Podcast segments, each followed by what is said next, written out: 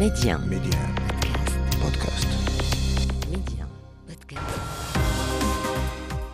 أهلا بك وقتما تريد وأينما كنت نطلعك على آخر الأخبار محتوى إخباري يومي سريع دقيق ومختلف كل ما يهمك في العالم بنقرة منك أنا نهى يوسف وهذا أخبار كاست على ميدي أن بودكاست مرحبا. أهم الأحداث في عناوين. زلزال الحوز. في الأسبوع الثالث بعد الفاجعة تدخلات قطاعية متسارعة وعمليات تقديم الدعم الطبي والإنساني تتواصل. تجاوبا مع صرخات ساكنة الشرق الليبي وتحديدا درنا بعد كارثة الفيضانات المدمرة. النائب العام الليبي يصدر امرا بتوقيف ثمانية مسؤولين بشبهة سوء الإدارة والإهمال. فرنسا تخسر رهان القوة مع حكام النيجر الجدد. الرئيس ماكرون يعلن عودة سفير بلاده في نيامي إلى فرنسا قريبا وإنهاء الوجود العسكري الفرنسي بالنيجر مع نهاية هذا العام. عشية مناقشة البرلمان الإسباني تنصيب زعيم الحزب الشعبي رئيسا للحكومة. عشرات الآلاف يتظاهرون في مدريد دعما لفيخو وتنديدا بمطالب الأحزاب الكتالونية الانفصالية. إلى التفاصيل. تداعيات زلزال الحوز ملف أول.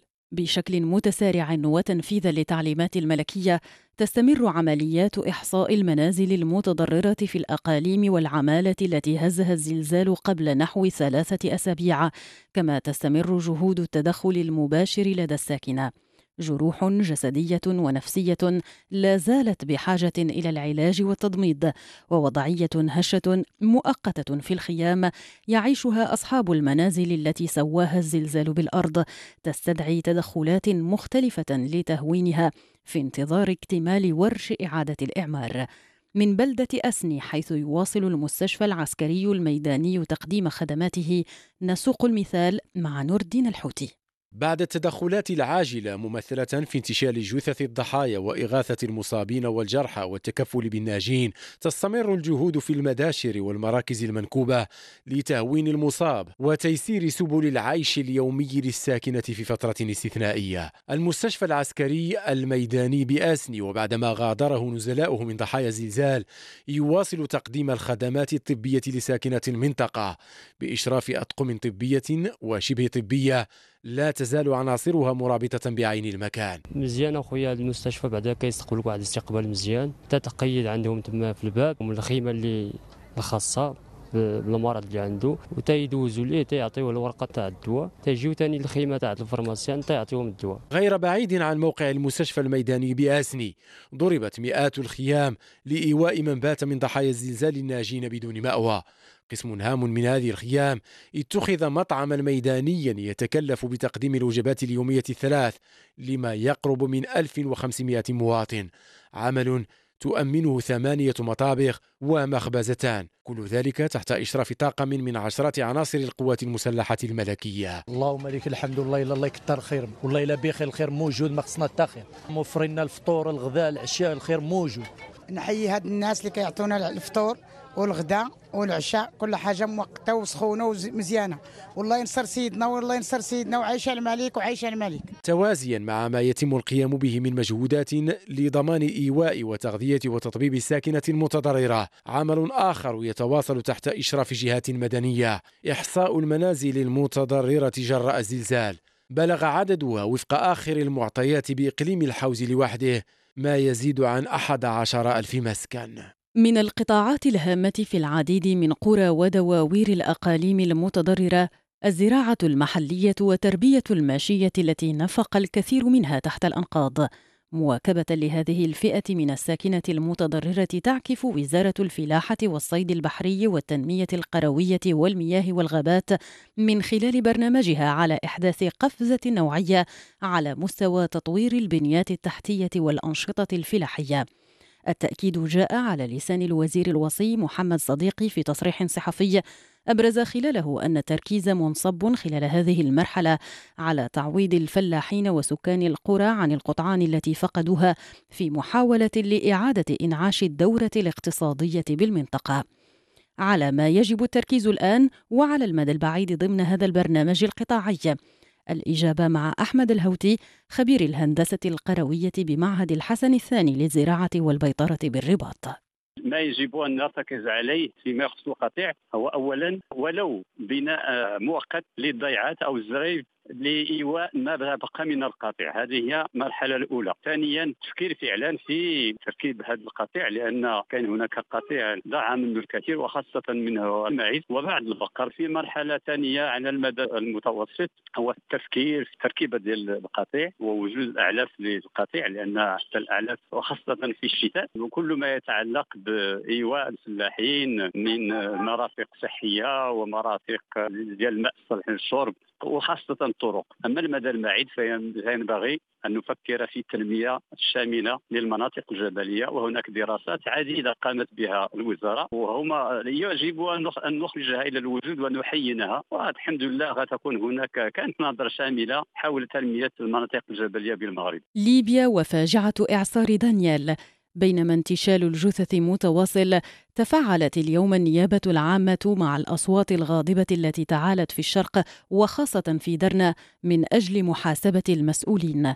النائب العام الليبي وفي إطار التحقيق في مسببات هذه الكارثة التي أودت بحياة الآلاف أصدر اليوم أمرا بتوقيف ثمانية مسؤولين بشبهة سوء الإدارة والإهمال. منهم من شغل ومن لا زال يشغل مناصب مسؤولية في قطاع الموارد المائية وإدارة السدود. الصور بحسب النائب العام أظهرت ومنذ العام 98 900 وألف تشققات في السدين اللذين انهارا في درنا محدثين طوفانا محى جزءا كبيرا من المدينة من على الخريطة عن تعاطي النيابة العامة الليبية مع التحقيقات في قضية سدي درنا نتابع من بنغازي توضيحات محمد الجارح المتحدث باسم لجنة أزمة الطوارئ والاستجابة السريعة التابعة للحكومة المكلفة من مجلس النواب الليبي. النائب العام في ليبيا منذ الأيام الأولى آه، ذهب في مسارين، المسار الأول هو مسألة المساعدة في عمليات التعرف على الضحايا وعمليات الدفن وأيضا مسألة المفقودين. آه، والشق الثاني هو آه، الجانب الجنائي. وبدأ بالفعل النائب العام في تشكيل فرق من أجل الاستدلال وأيضا من أجل التحقيق مع مسؤولين يعني ربما تقع عليهم المسؤولية. القانونية والإدارية في في كارثة الفيضانات وبالفعل تم تشكيل فريقين من مكتب النائب العام. أحدهم يقوم بالتحقيقات والعمل في مدينة بنغازي والآخر يقوم بالعمل والتحقيقات في مدينة طرابلس، يعني العملية تقدمت وبدأت والآن هناك دار أوامر بالحبس ضد بعض المسؤولين. النائب العام سيكون مسؤول أمام الليبيين والعالم ل يعني تحقيق نوع من العدالة. ومؤسسات الشعب كلها الآن آه، تعي بأن هناك حالة من الترقب وربما حالة من الغضب فلذلك هي تعمل بأسرع ما لديها وبالإمكانيات التي لديها على الرغم مما تعانيه ليبيا بكل تأكيد من حالة انقسام سياسي حاد مستمرة. كابوس فرنسا في مالي وبوركينا فاسو يتكرر في النيجر في مقابلة متلفزة أمس أعلن الرئيس الفرنسي إيمانويل ماكرون عن عودة سفير بلاده من نيامي في الساعات المقبلة وأن القوات الفرنسية ستغادر النيجر بحلول نهاية هذا العام. شهران من التحدي انتهت باستسلام فرنسا. نقرأ في عناوين الصحافة الأوروبية هذا الصباح. بعضها ذهب إلى حد وصف قرار ماكرون بالهزيمة في الساحل. بينما رحب المجلس العسكري الحاكم في النيجر بما وصفها خطوة جديدة صوب السيادة. معطيات شتى تغيرت في الساحة الإفريقية جعلت العديد من دول القارة وخاصة في منطقة الساحل تلفظ فرنسا ونفوذها التاريخي. كما يشرح محمد الأمين المبروك الأكاديمي والباحث في الشؤون الإفريقية من نواكشوط منذ الانقلاب العسكري الذي جرى في النيجر بدأت أصوات كثيرة تعلو مطالبة بضرورة إخراج القوات الفرنسية من البلاد إلا أن فرنسا اعتبرت أن قواتها ستظل في النيجر لأنها جاءت عبر اتفاقيات. هذا الموقف الفرنسي بدأ يتراجع.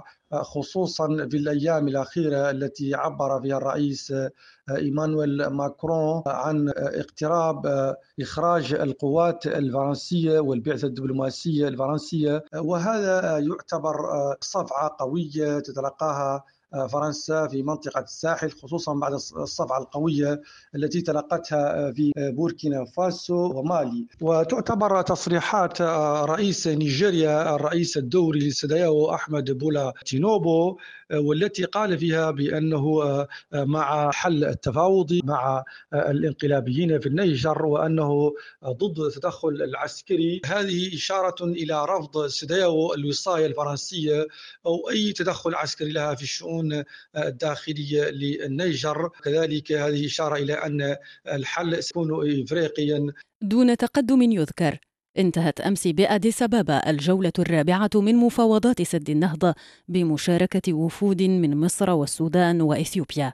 المتحدث باسم وزارة الموارد المائية والري المصري قال إن الجولة التفاوضية المنتهية شهدت توجها إثيوبيا للتراجع عن عدد من التوافقات التي سبق التوصل إليها بين الدول الثلاث مع الاستمرار في رفض الأخذ بأي من الحلول الوسط المطروحة على حد تعبيره.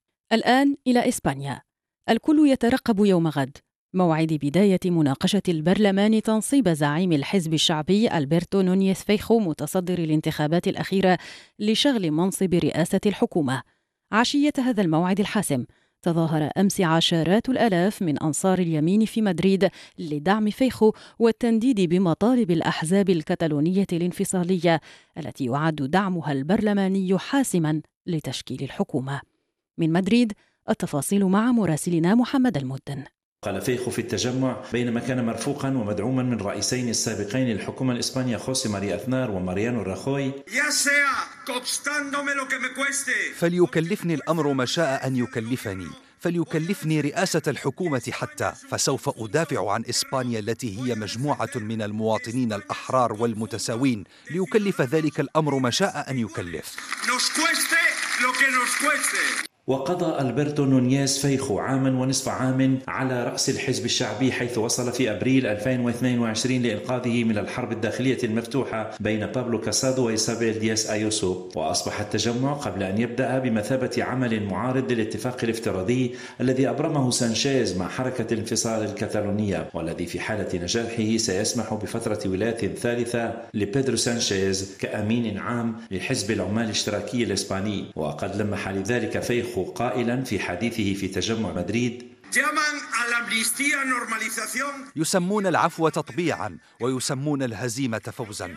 ما يجري له اسم واحد فقط الإهانة. ولديهم متواطئون ممثلون فقط في الحزب الاشتراكي العمالي الحالي.